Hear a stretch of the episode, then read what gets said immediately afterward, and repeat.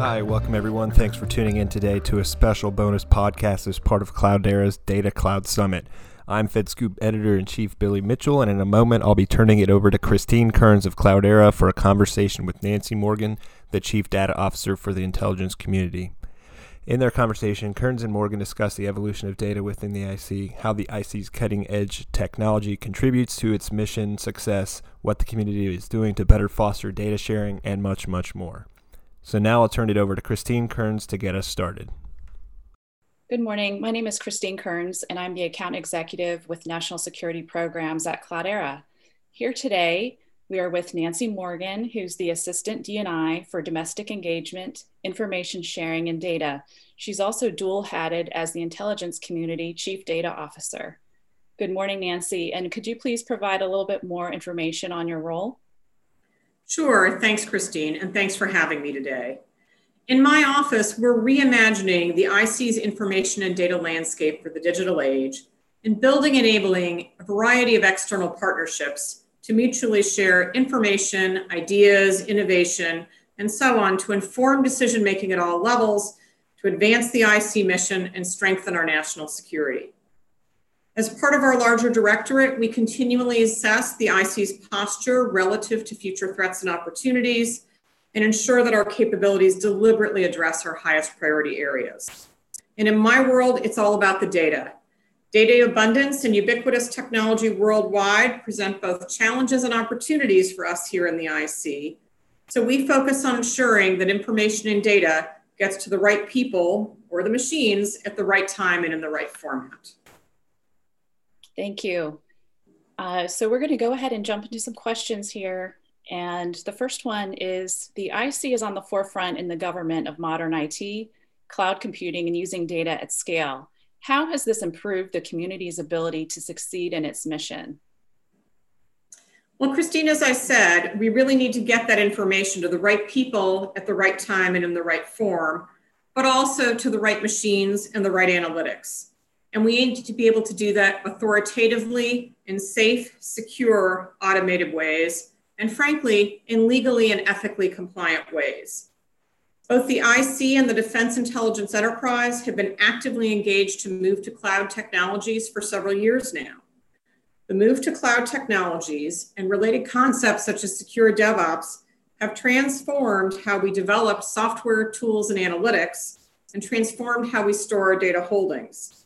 What we haven't spent as much time on is the detailed processes and capabilities to manage and exploit that data in new, more modern ways. As we award more cloud contracts, that landscape is becoming even more complex. Our intelligence integration opportunities and threats are more integrated than ever before. There is enormous value in combining the data and information we need in new and unforeseen ways to address this evolving intelligence landscape. So, one of my key themes is figuring out how to ensure seamless data interoperability at the speed of mission in a multi int world. There are some key technologies that enable that vision of how we operate effectively in a multi cloud, multi network landscape around the world. So we can provide the best informed intelligence to our senior policymakers. We need to be able to quickly search, retrieve, analyze, and combine information in new ways to provide those keen intelligence insights. We need to be able to rapidly pivot anywhere around the world as new opportunities or threats emerge. And we need to find ways to free the data as we move off legacy systems and make that data available to multiple tools and systems in a coherent way. We need to leverage information, insights, and innovation from external partners faster than ever before. And this means we need to minimize latency and maximize integration between heretofore incompatible systems. In our world, this evolution is about focusing on core data management throughout every phase of the intelligence lifecycle and doing so at scale. That's one of the things we as chief data officers are focused on. So how are we doing this? We're providing and deploying an initial set of robust data services for the entire IC that addresses some of the many steps in the data lifecycle that still involved many manual and human enabled processes. The current processes to ingest and condition data are burdensome and complex, and the resulting data is not always tagged sufficiently to achieve that interoperability that we're so eager to have. But as we mature our work with data services, large portions of these steps can be augmented by machines. And in time, the machines will collaborate with each other while at the same time better supporting our human activities. We'll bring to bear solutions such as attribute based access control and digital policy management, which will have tremendous benefits. And if we tag the data, the people, and the machines properly, then it creates whole new opportunities where people can find data, data can find people, and even data can find data, and the machines to help us learn how to do it even better in the future. We'll ensure that no matter where you sit in the intelligence community, we can share data appropriately with our peers and expand two-way sharing with external partners. And this will ensure that we can share it safely using common services. And this is an area where automation and artificial intelligence can really help us out. Thank you. So on a related question, as Chief Data Officer, how are you thinking about fostering data sharing across the IC? What does data sharing do for intelligence agencies? So data sharing is certainly a priority for me wearing my hat as the Chief Data Officer. And it turns out I actually wear a third hat in the IC. I'm also the IC Information Sharing and Safeguarding Executive. So information sharing is on the forefront of my activities every day. It's really key to meeting our core intelligence mission. If we're going to master the data tsunami, we need to rethink everything we know about data and data management. For the IC, as I said, leveraging this multi-int data is critical to addressing our interconnected intelligence challenges, threats, and opportunities. And we have to find ways to accelerate information sharing at multiple classification levels across the IC and with external partners who help us address those threats and capitalize on their innovation and expertise. So it's not just about doing this well at one classification level, it's about doing it at all those classification levels. So how do we do this? We're clearly defining activities in each phase of the data lifecycle to make data available for other mission purposes. We're finding new ways to perform data integration and in turn intelligence integration we're finding new ways to discover useful data and do it at speed, and finding ways to mature our analytic capabilities. To make the data we collect more useful, we must rely less on our historic approach of bilateral sharing agreements that tend to constrain that sharing between, say, two organizations along organizational boundaries, and more about leveraging data services as the means to implement and enforce consistent data handling and usage requirements for all authorized personnel across multiple mission areas. Data services are critical to ensuring access to data for appropriate use wherever it's located. But it's more than that. So as part of this, these data services must reside on a common platform. We call that the IC Information Technology Enterprise or ICITE, which I think you and some of our partners have heard about and been actively engaged in. As CDOs, we are cl working closely with our CIO counterparts to develop these common services on this common platform. And this approach is key on our path to realize that vision of getting that information where it needs to go. It requires sustained investment and attention, and it requires us to build and deploy these services to accelerate the ability of both officers and project teams to get to the data they need, and also help us take advantage of build once, reuse many capabilities. In a related track, we're equally focused on our workforce and how do we grow our data acumen and develop a more data savvy IC workforce so that we are good stewards of that information. Whether it's software architects, engineers, data stewards, data scientists, they all need to perform tasks which right now in some cases are pretty labor intensive. So we're finding ways to use technology to perform more of these tasks and to optimize how we perform those tasks.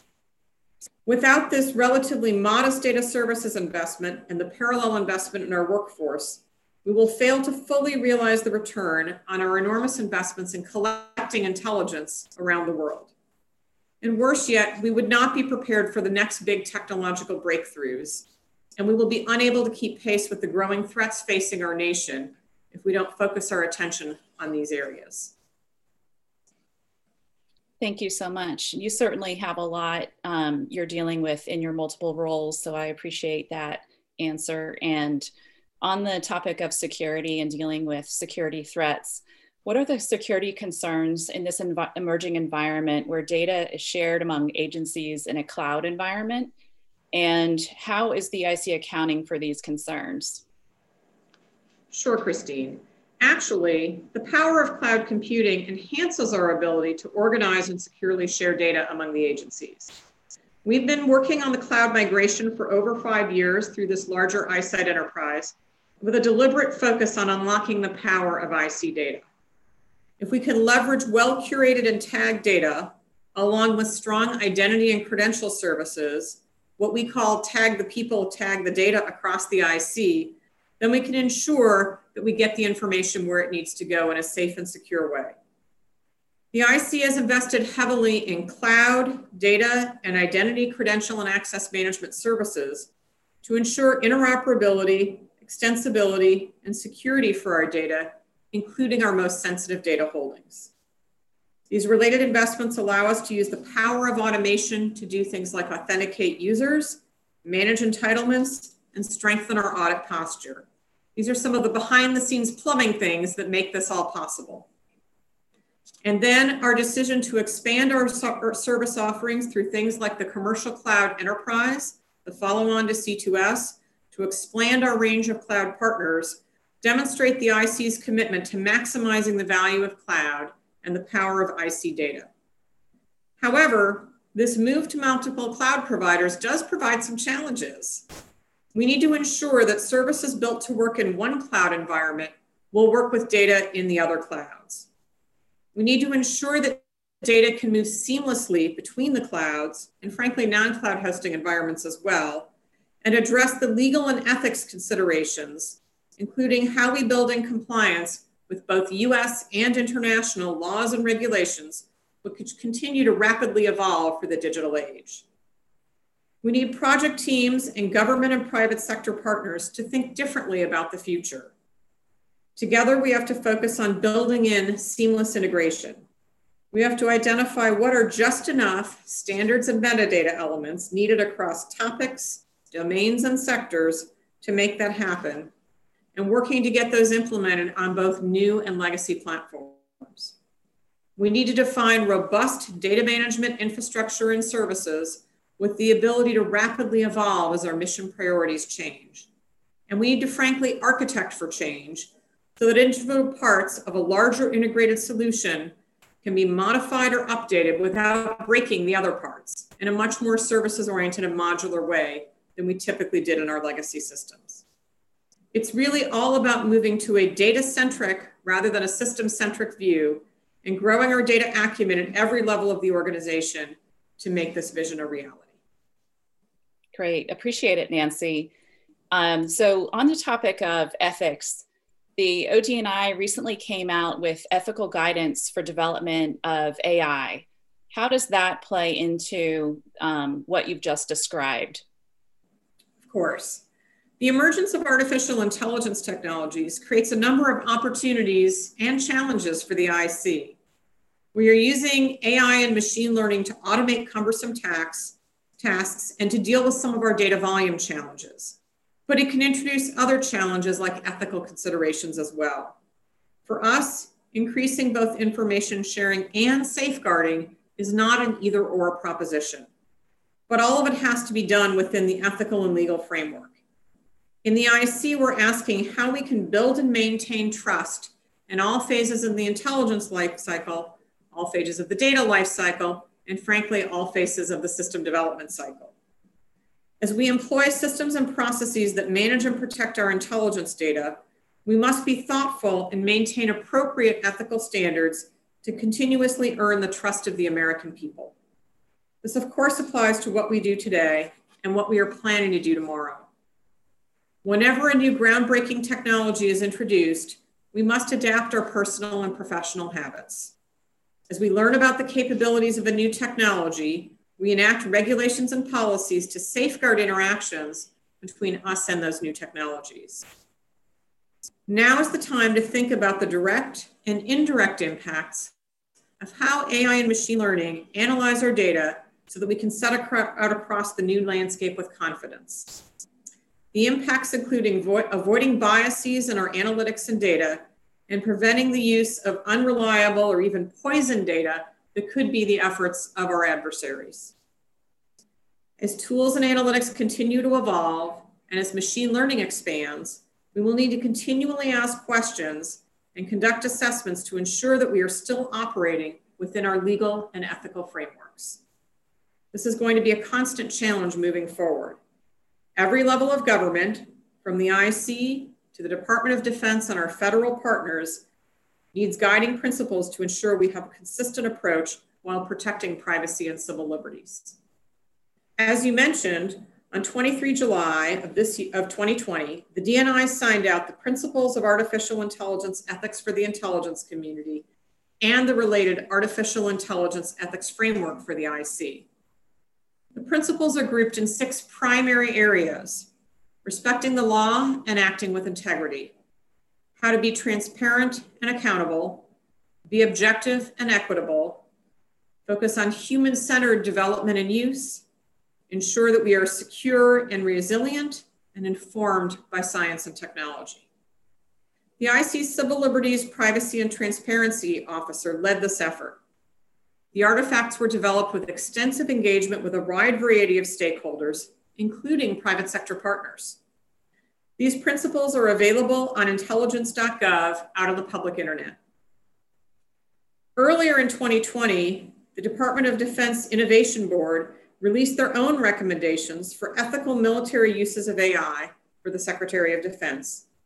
And then in December 2020, the Federal CDO Council and OMB released a new federal data ethics framework that we also contributed to during development. Together, these three sets of principles and frameworks will guide the IC's ethical development and use of AI. The principles ensure that powerful tools are tested, trusted, and accountable. And they also set the standards we will use to prevent bias and prevent bad data to avoid impacting our analysis. Wonderful, Nancy. Thank you. That sounds like a very comprehensive approach and appreciate those links that we can access to learn more about that ethical guidance. Um, so, our final question that we have here today are what are the next order challenges and opportunities on your mind when it comes to the intelligence community's data and keeping it secure? Sure. So, first, every CDO is losing sleep over this. The growth in the volume and variety of data available around the world will continue to be both an opportunity and a challenge. We are collecting and producing more intelligence than ever before, and frankly, worldwide, and COVID proving it even more, more data being produced around the world every day. One of the challenges in this space is the growth in publicly and commercially available information. So, how do we optimize that information in the intelligence mission arena and then fuse it with our other classified information holdings to make the best informed intelligence decisions. It's being made further challenging for people and machines by the growth in the Internet of Things, the expanded use of wireless technologies, and ubiquitous technology presence. The increase in worldwide internet usage, I think I recently read a statistic that over 56% of people around the world are connected to the internet, and the deployment of ubiquitous technologies. The flip side of this, it presents a particular challenge for the idea I see because there's an increase in ubiquitous technical surveillance of our own officers as well. So these are the kinds of things that we're focusing on in this space. The Internet of Things means people and machines are creating more detailed patterns of life, whether they realize it directly or not. For anyone who bought a new car recently, your car might know no more about your patterns of life than your family members do. We are working to evolve our tradecraft as we both exploit and safeguard information as appropriate. And in the AI sphere, the ethical considerations will be an increasing area of focus for the data, the models, and the analytics. We need to safeguard privacy, civil rights, and civil liberties, and yet still meet our intelligence missions. We need to incorporate human judgment and accountability at appropriate stages to address the risks associated with these more modern technologies. As I said before, we need to identify, account for, and mitigate potential undesired bias to the greatest extent practicable without undermining the efficacy and utility of these tools. We need to ensure appropriate levels of testing to balance the risks with these new technologies and maintain accountability for iterations and versions and changes as we evolve tools and technologies.